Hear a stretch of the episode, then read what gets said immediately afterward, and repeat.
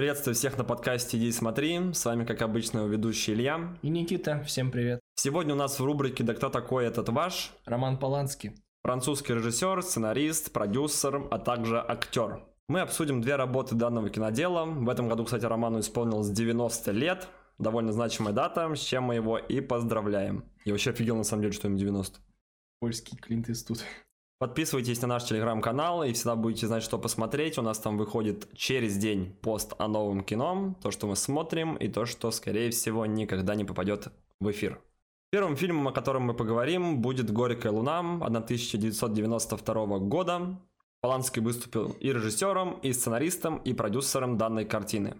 Наткнулся я на него изначально даже не зная, что снял его Поланский, увидел только это в титрах, открывающих сам фильм. Учитывая то, что я наслышан о романе Полански, как-то его работы обходили меня стороной. И в целом на данный момент я посмотрел всего две картины от данного режиссера, включая «Горькую луну». Также я до этого посмотрел «Офицер и шпион» и тоже с подачи Никиты. Ну, вообще, за романом Полански я очень долго и давно следил за его фильмографией. Я посмотрел всю его, так сказать, квартирную трилогию. Это «Отвращение», «Жилец» и «Ребенок Розмари». Я смотрел его «Девятые врата», «Китайский квартал» я посмотрел, «Призрака», и, возможно, даже еще какие-то работы, о которых я не подозревал даже, что это его. Так, в принципе, уже усвоил какой-то его стиль, принцип работы, по которому он исполняет все свои произведения. Следует учитывать, что в «Горькой луне» используется литературный источник, то есть он, да, он сценарист, но он все-таки адаптировал книгу также вместе с ним над фильмом работали исполнительный продюсер Роберт Бенмуса. Он много каких-то авторских европейских фильмов поддерживал постоянно. Например, «Кровавая жатва», из того, что я, по крайней мере, знаю. Оператор Тонино Делли Колли работал Серджио Леоне, Пьером Пауло Пазолини, Федерико Феллини. Феллини знаем такого. В общем, видимо, очень крутой дядька в европейской сцене. Также композитором выступил Вангелис. Он официальное имя Евангелос Одиссеас Палатинасиу, это какое-то греческое имя. Он работал когда-то с Ридли Скоттом, в принципе, имеет очень много работ, несмотря на то, что является преимущественно только композитором для фильмов, успел набить какую-то очень... Татуировку. Большую репутацию. А. Типа, вот, «Бегущий по лезвию», слушал? Это я. С Оливером Стоуном он также работал в Александре. Тем не менее, преимущественно все-таки работал в Европе. Из актерского состава больше всего выделяются четыре основных персонажа. Один из них это Питер Койот. Не знаю, как правильно произносить эту фамилию. Он исполняет э, роль персонажа Оскара. Из каких-то известных работ он снялся в «Инопланетянине» от э, Спилберга. И большое количество сериалов, ну, именно в Голливуде. Например, «Сумеречная зона», «Остаться в живых», «Дедвуд», «Закон и порядок». Ну и помимо этого, конечно же, снимался в европейских фильмах, которые мне, к сожалению, неизвестны. Вторую по значимости роль исполнила Эммануэль Синье. Она исполнила роль Мими. Мими. Мими. Эммануэль Синье. Она уже на момент съемок фильма являлась женой Романа Поланского, поэтому во многих фильмах начала их брака с 1989 поучаствовала, поэтому в основном можно заметить ее в его произведениях. Роль Найджела исполнил Хью Грант, один из самых известных британских актеров. Он играл в дневнике Бриджит Джонс, «Четыре свадьбы и одни похороны», это самый его, наверное, запоминающийся. Мне он запомнился в «Джентльменах». И, ну, в принципе, он для меня такой актер мелодрам, потому что... Джентльмен хорошая мелодрама. Ну, не, я, я понимаю, что джентльмены не мелодрамы, но какие-то американские мелодрамы выходят или британские, и он там по-любому может быть с высокой вероятностью. Такой красавчик британский. И завершающая это э, роль Фионы исполнила Кристин Скотт Томас. Она играла в английском пациенте, мы легенды и миссия невыполнима там в одной из главных ролей. Также по большей части все-таки снималась в европейских фильмах. Переходим к обсуждению самого фильма. Как обычно у нас будет завязка. Расскажем минут 7-8 открывающий фильм, потом будет перебивочка, и мы переходим к обсуждению полнометражного проекта. Проекта.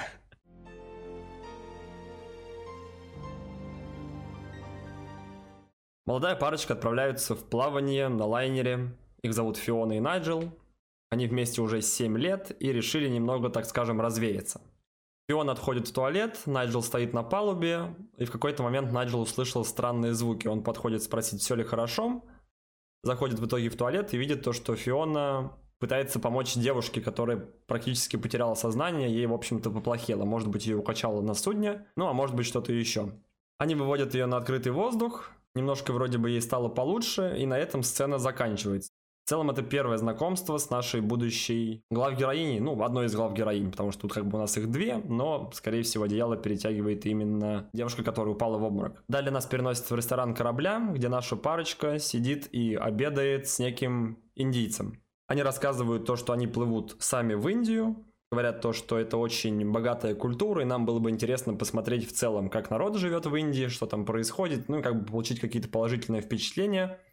На что гражданин Индии отвечает то, что там нет ничего романтического и красивого, это мухи, это вонь, это грязь, даже при том всем, что это его родина. Они это все как бы воспринимают с легкой иронией, но в то же время мы понимаем то, что мужчина, скорее всего, говорит на полном серьезе и не видит в своей стране, в своей родине ничего прекрасного. Но ребята других соображений. Следующая сцена нас переносит в бар. Фиона сказала то, что не хочет пойти выпить и пойдет отдыхать в каюту. Найджел заходит в бар и видит, как на сцене танцует та самая девушка, с которой они виделись буквально, ну, может быть, час-полтора назад. Она в очень красивом вызывающем платье, подходит к барной стойке, заказывает что-то себе, и он говорит, вам уже лучше? Она говорит, лучше, чем что?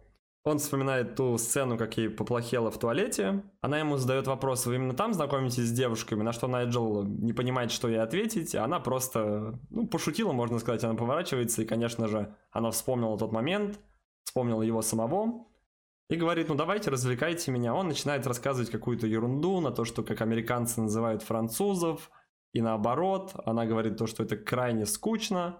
Он упоминает вскользь то, что он занимается продажей акций на бирже, скорее всего. У Найджела не получается завязать какой-то либо интересный диалог. Мими просто оставляет его в баре и уходит. Найджел решает выйти проветриться на палубу корабля, где встречается с Оскаром, который передвигается на инвалидной коляске. У них завязывается разговор. Оскар говорит, что является супругом этой женщины, Мими, с которой он болтал в баре. Задевает его вопросом о том, привлекает ли, привлекает ли она Найджела. Найджел смущен расспросами Оскара и не находится, что сказать. А, Оскар продолжает свой монолог, по сути, и говорит, что до его нынешнего состояния именно эта женщина довела его, указывая на свои нефункционирующие ноги. Оскар просит сопроводить Найджела до своей каюты, ввиду того, что ему неудобно передвигаться через пороги корабля на своем кресле. И заходя в каюту, Оскар упрашивает Найджела остаться, дабы он поведал ему историю о том, как он докатился до такой жизни.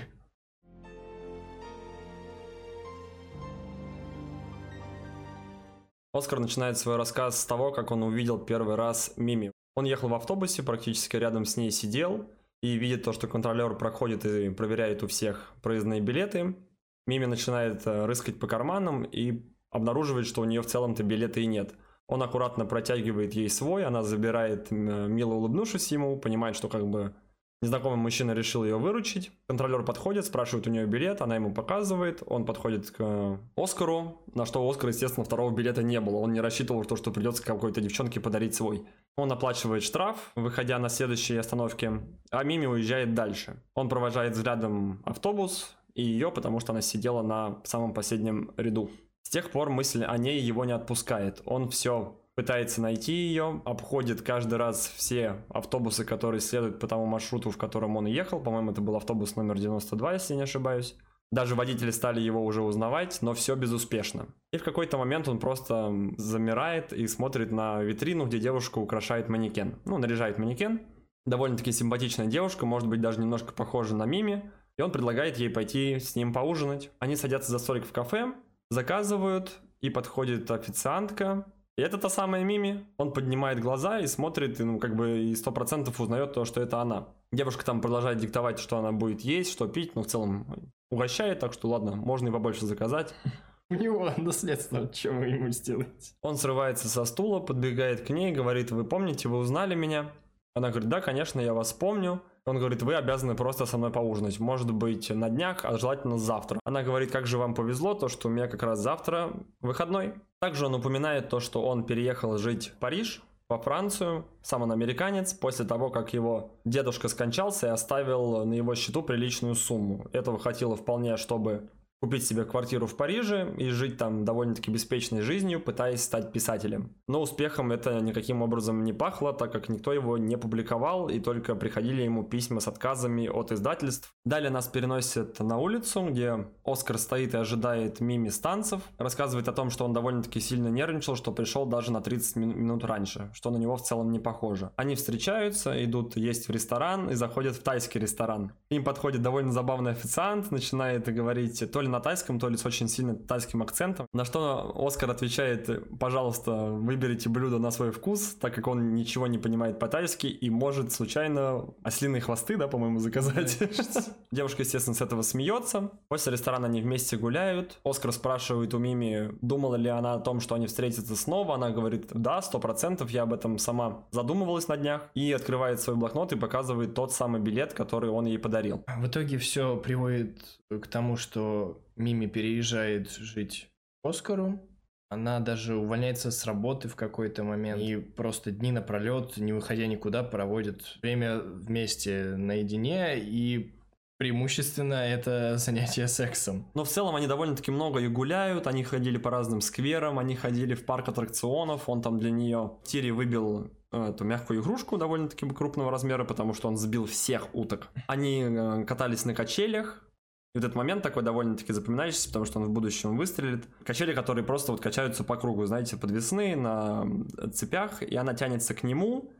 Он в итоге кое-как перехватывает ее руку и признается ей в любви. Мы переносимся в реальность, в их каюту, где они сидят, общаются. Найджел уже немножко подустал, он даже не понимает, к чему он все это рассказывает незнакомому человеку. Но он говорит ему то, что пытается рассказать и предупредить о том, в каком рабстве он оказался с девушкой, которая так понравилась молодому человеку. Можно сказать, предостеречь его о дальнейшей беде. Найджел в итоге кое-как сводит все, весь разговор на нет и уходит к себе в каюту. На данном этапе мы считаем то, что завязка подходит к концу и далее довольно-таки серьезные повороты сюжета, так что если вдруг кому-то заинтересовало, кто боится спойлеры, попросим вас остановить прослушивание. Ну а мы продолжаем.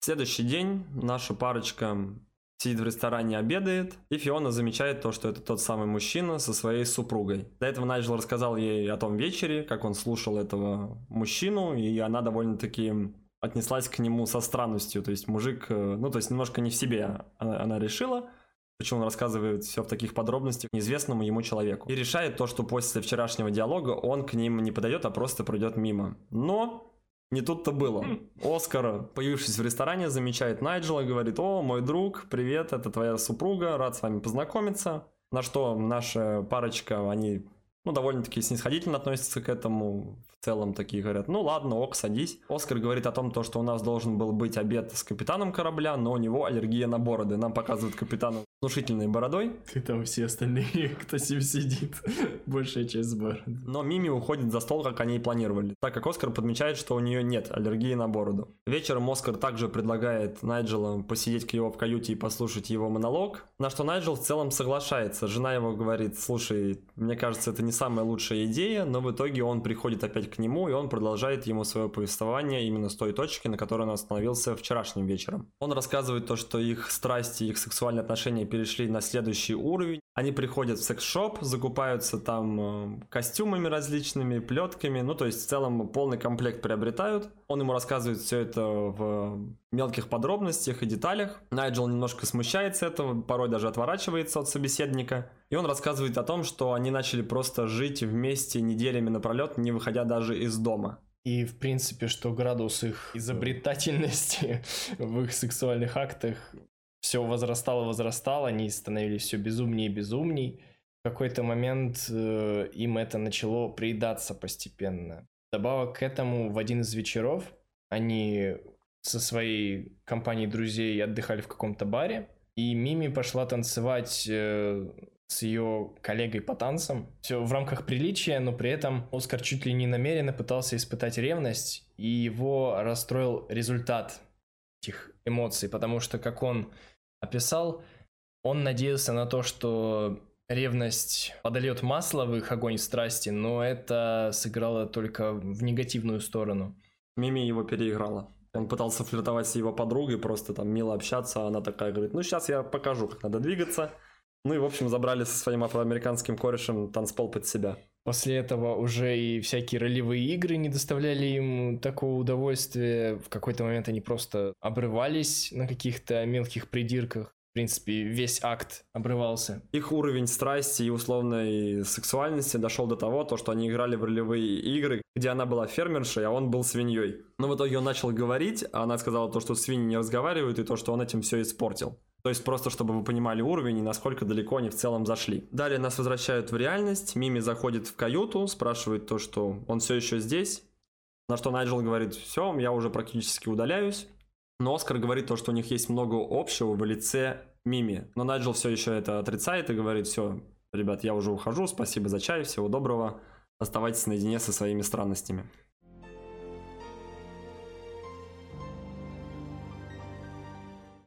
Следующим днем наша парочка опять встречается с тем же самым индийцем и его дочерью. Довольно маленькая девочка, может быть лет шести. У них завязывается небольшой диалог, нам показывают, как Фиона проникается этой девочкой, она очень заинтересовала, она в целом, как мы понимаем, очень любит детей, но своих детей у них нет. На что индийцам заявляют то, что дети лечат все лучше любого путешествия. То есть как бы нам вкидывая, я думаю, такую мораль некую, то, что дети это очень важно и в целом для семьи и для будущего взаимоотношений между мужем и женой. Далее нас переносят в коридор между каютами, где Найджел случайно встречается с Мими.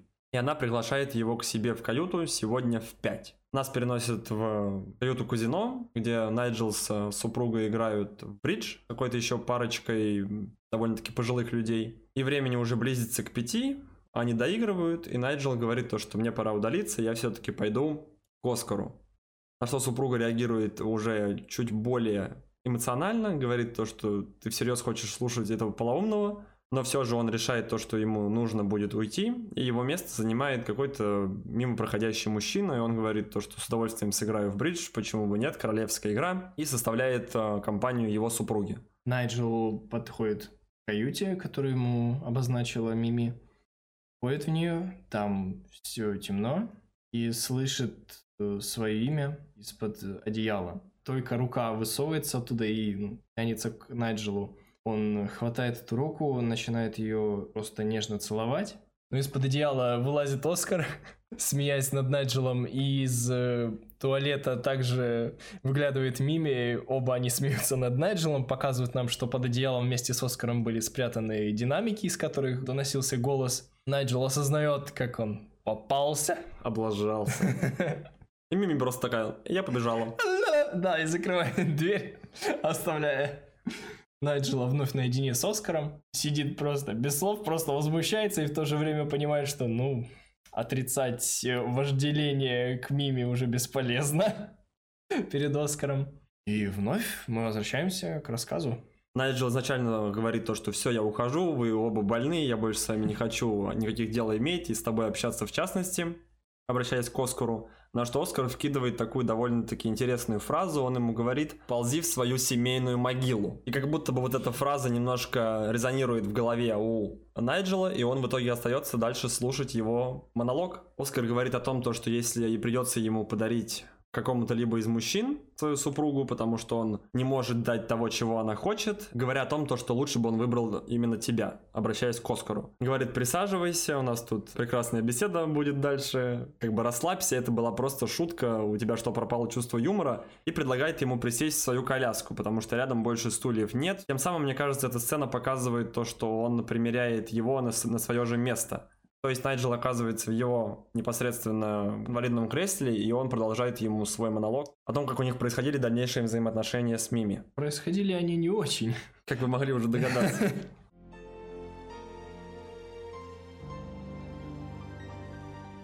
Все эти их постоянные склоки привели к тому, что Оскар просто не мог оставаться в этих отношениях. И он э, говорит Миме о том, что им разумнее всего и логичнее будет расстаться. Потому что он уже не испытывает той страсти к Миме и не хочет, чтобы она оставалась в его жизни. Оскар видит, что женщина недовольна, мягко говоря.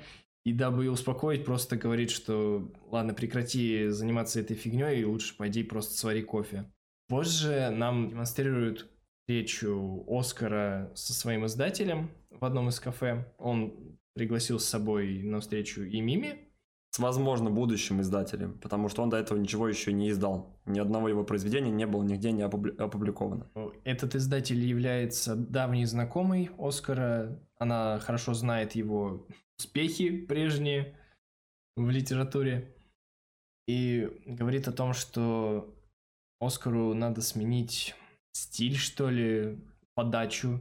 И в целом переехать обратно в Нью-Йорк, потому что Нью-Йорк это просто вот... Лучшая атмосфера для Ну да, мека, мека для писателей, то, что нужно им возвращаться и браться заново за свои работы, и тогда, возможно, она возьмется представлять его работы. Сам по себе город очень динамичный, и в нем живут такие же люди. А Париж очень романтичный, расслабленный, там люди живут чуть в другом темпе, они более замедленные, они более предаются каким-либо эфемерным Флексием, мечтанием, да. В ответ на пренебрежительное описание Парижа, Мими как бы случайно проливает вино на одежду издателя. Оскар в панике пытается уладить ситуацию, но она не идет ему навстречу и расстроенная просто уходит. Оскар возвращается с Мими домой и устраивает ей скандал по поводу всей этой ситуации. В итоге они снова приходят к тому, что он не хочет ее больше видеть. Вновь у них затевается ссора. Оскар прогоняет Мими. На этот раз она уже точно собирает чемодан и уходит из квартиры. Оскар остается один, пытается как-то забыться, вернуться в прежнюю беспечную атмосферу. Но в один из дней, возвращаясь к себе, он встречает спящую Мими у двери его квартиры. Просыпается и говорит о том, что она не может жить без Оскара, хочет оставаться с ним в его жизни на любых условиях, которые будут удобны ему. Понимая, что она его так просто не оставит, Оскар соглашается оставить ее у себя, но при этом условия, которые он ей предоставляет, максимально унизительные, максимально неприятные. Но он делает все то, чтобы она сама в итоге поняла и ушла от него. Без каких-либо скандалов, ссоры, просто собрала чемодан и ушла. Да, он, ну, он сказал, что сам я ее не смогу убедить покинуть его с помощью слов и разговоров, поэтому он заставит ее покинуть его своим отношением к ней. Относится к ней максимально наплевательски, чуть ли не оскорбляет постоянно, открыто флиртует с другими девушками. То есть в целом нам показывают некую нарезку сцен, где они занимаются сексом, он называет ее другим именем. Она в итоге отрезает себе волосы чуть короче. На День Благодарения она приготовила индейку, очень сильно старалась. Эм, на самом деле она выглядит супер офигенная индейка, достав ее из духовки. Он даже не прикоснувшись к ней, говорит, «Э, занимайся тем, что тебе нравится, почему ты забросил свои танцы, она говорит то, что танец должен идти от сердца, а мое сердце разбито. И он просто уходит, он сказал, что у него назначен ужин с кем-то еще. Далее она отрезает себе волосы еще короче, красится, у нее на голове получается такой а-ля пудель стайл, и на какой-то из вечеринок она просто сидит в ужасном платье, он сидит с какой-то девушкой, довольно-таки симпатичной, он подзывает ее к себе и говорит то, что не могу вспомнить, кого ты мне напоминаешь, и в итоге вспоминает соседскую собаку, которая является пуделем. То есть в целом это можно описать двумя словами. Это обиды и унижения, которые она терпит на постоянной основе, но в то же время не хочет покидать его.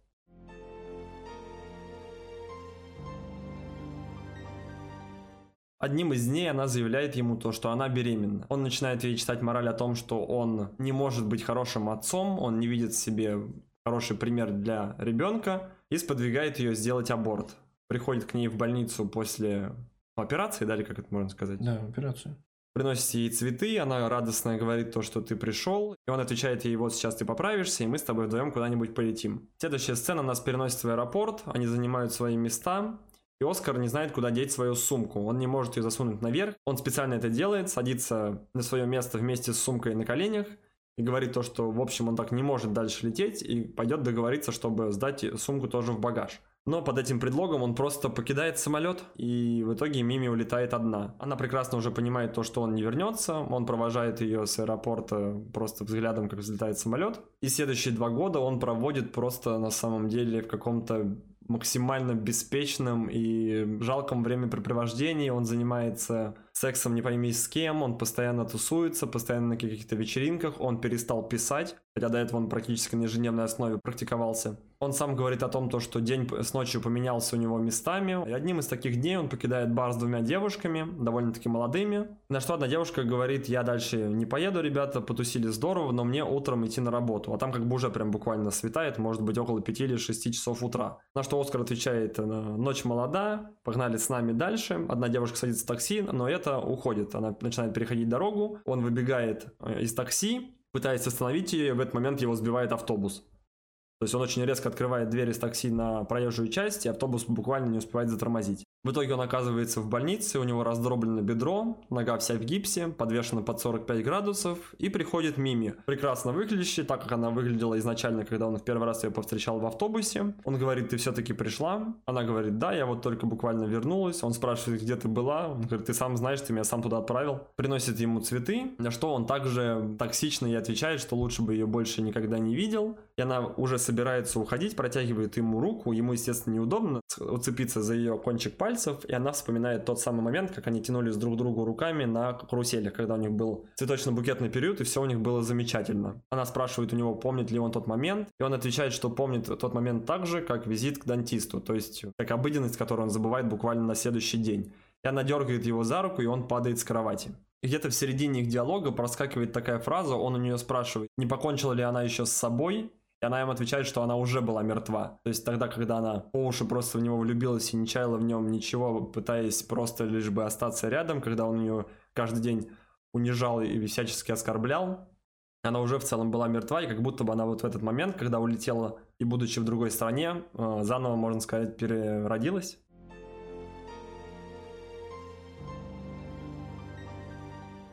В результате падения с больничной койки травма Оскара только усугубляется, и он теряет полностью контроль над своими ногами, в результате чего он им попадает на инвалидное кресло. И Мими берет его на свое попечительство. Он выписывается из больницы, отправляется себе на квартиру, где его ожидает Мими.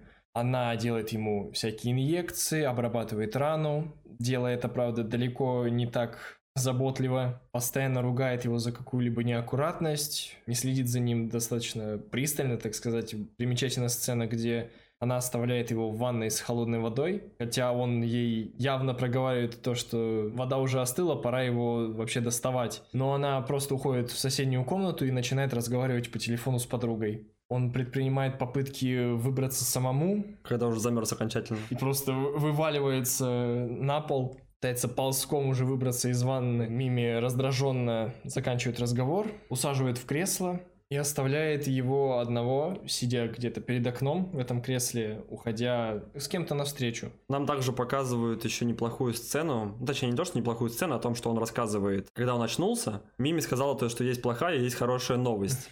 Одна новость из тех, то, что он останется навсегда инвалидом, и у него, к сожалению, парализовала нижнюю часть тела.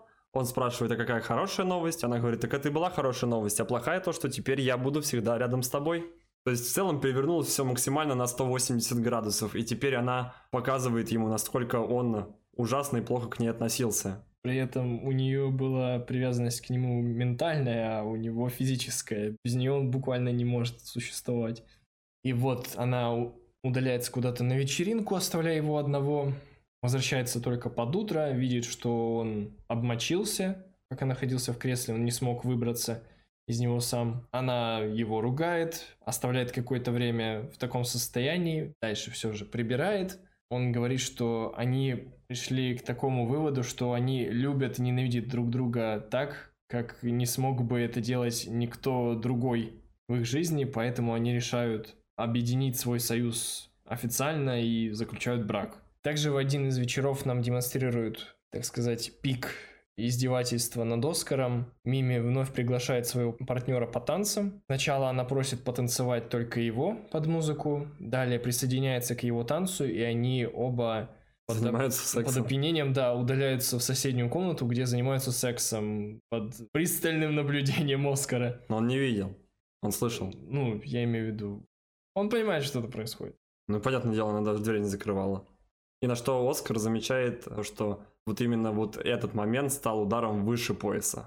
Не ниже пояса, потому что ниже пояса он ничего не чувствует, а именно выше пояса. Возвращаемся в настоящее время. Найджел размышляет о своих дальнейших действиях. Уже скоро канун Нового года.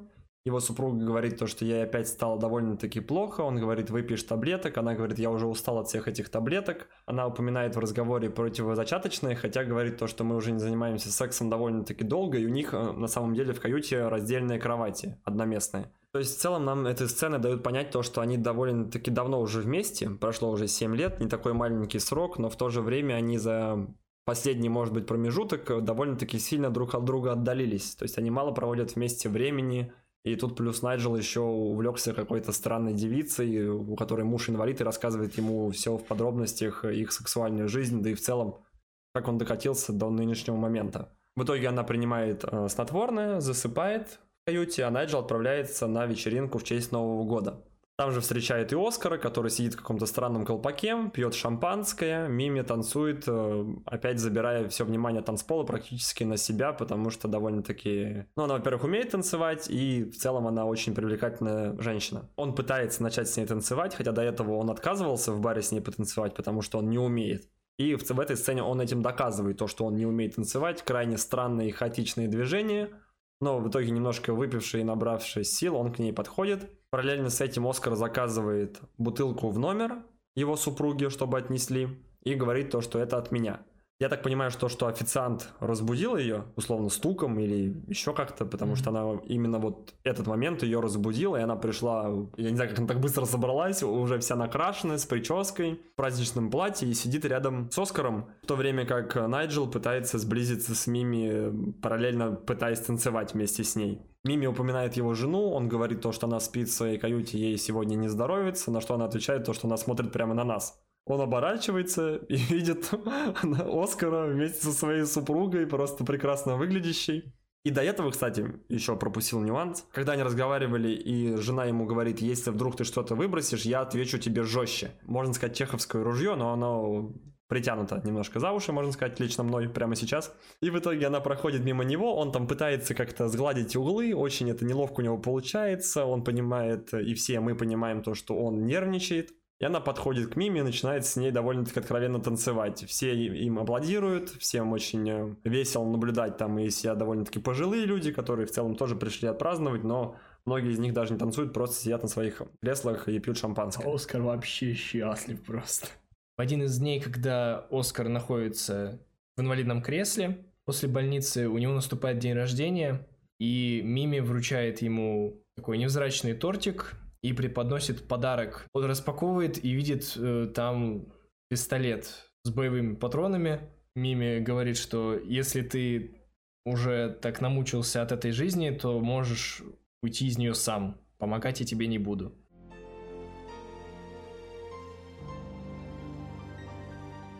Далее Найджел удаляется с вечеринки, поразмыслить просто наверное, о том, что произошло и как действовать в дальнейшем.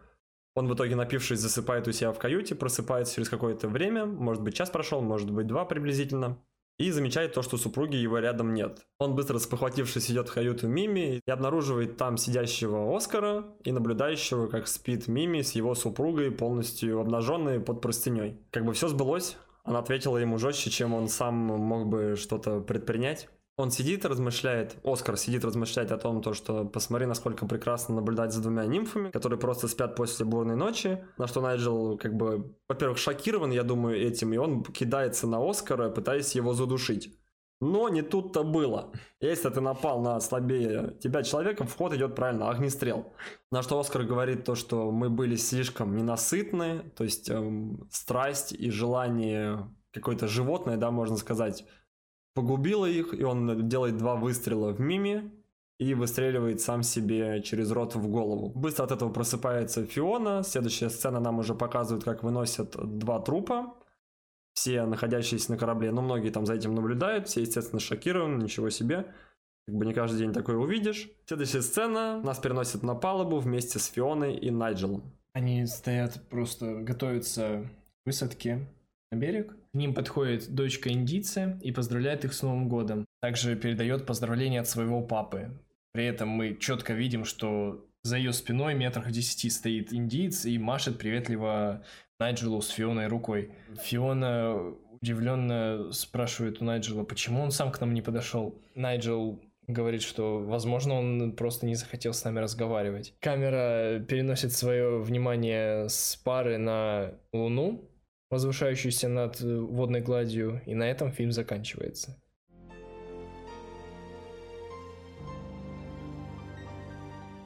Вот так вот Поланский преподносит нам любовь. Чарующую, прекрасную.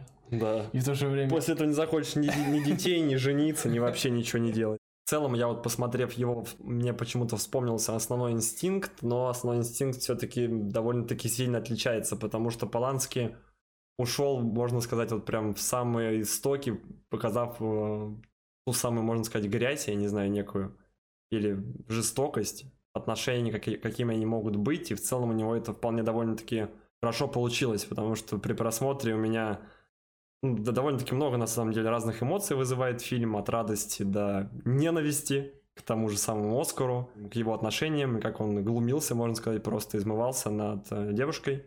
Скажу еще пару слов о том, какой оставляет послевкусие, о чем вообще в целом фильм лично для меня – Фильм о том, насколько далеко может завести страсть, когда ты, кажется, и так достиг черты, но ты продолжаешь рыть и роешь все глубже и глубже и оказываешься именно там, где оказались наши два героя. Они не стремились к какой-либо, можно сказать, искренней любви, их просто пожирала вот эта страсть. Животное, я не знаю, физическое влечение. И после того, как у, не, у него закончилась эта страсть, она стала ему буквально ненужной. Он не видел в ней уже никакой ни прелести, ни очарования, он просто попытался от нее быстренько избавиться, в то время как она ему очень и очень сильно привязалась, даже, можно сказать, нездоровой любовью, видя и наблюдая те кадры, которые нам показывают, как она в целом жила у него просто как в рабстве условном. Ну, да, в сексуальном призывном рабстве даже.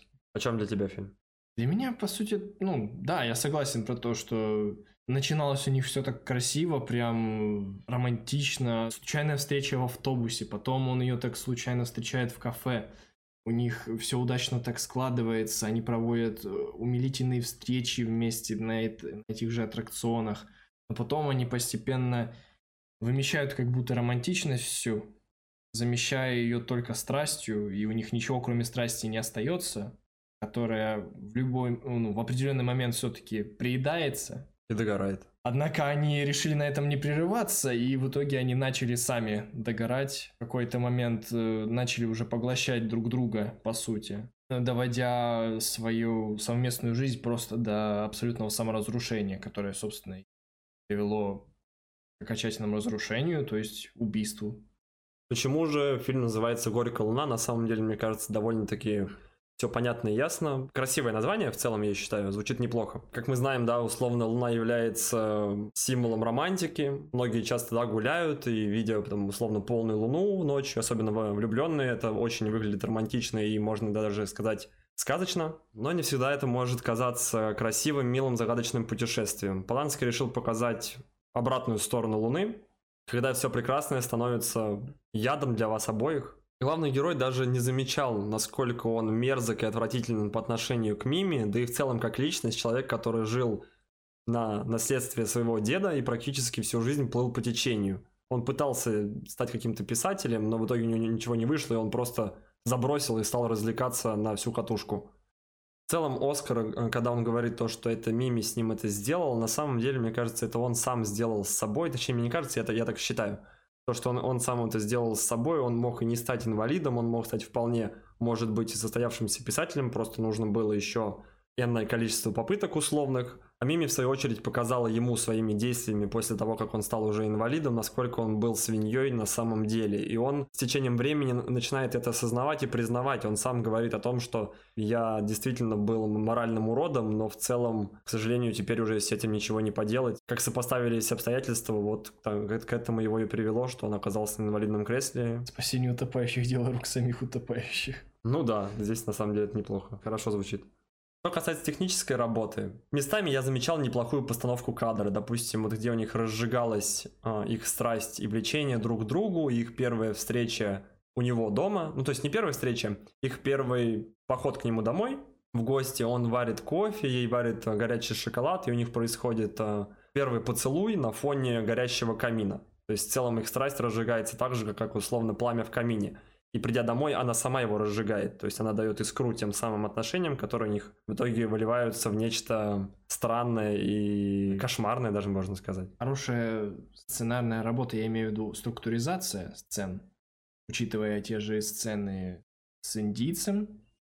Опять же, возвращаясь, э, какую роль вообще играет во, все, во всей этой истории. Иона и Найджел стремятся в его страну, хотя она является ну, далеко не самой приятной для нахождения, там грязно, шумно, все такое, однако они, тем не менее, туда стремятся.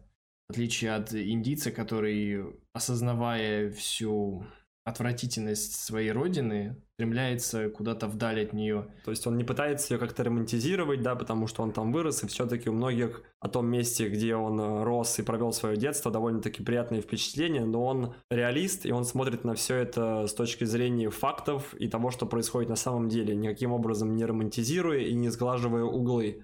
Но в то же время, да, ребята, которые там не были и хотят в первый раз попробовать, он их э, в целом отговаривает и говорит то, что это не, далеко не самая лучшая страна для условного медового месяца, который у них, как я понимаю, так и не было, потому что Фиона говорит то, что это их свадебное путешествие, хотя они вместе уже 7 лет. Как раз как будто в противоположность им ставится максимальный случай неосмотрительности. Фиона и Найджел совсем уж необдуманно будут поступать, э, и получится такая пара, как Оскар и Мими.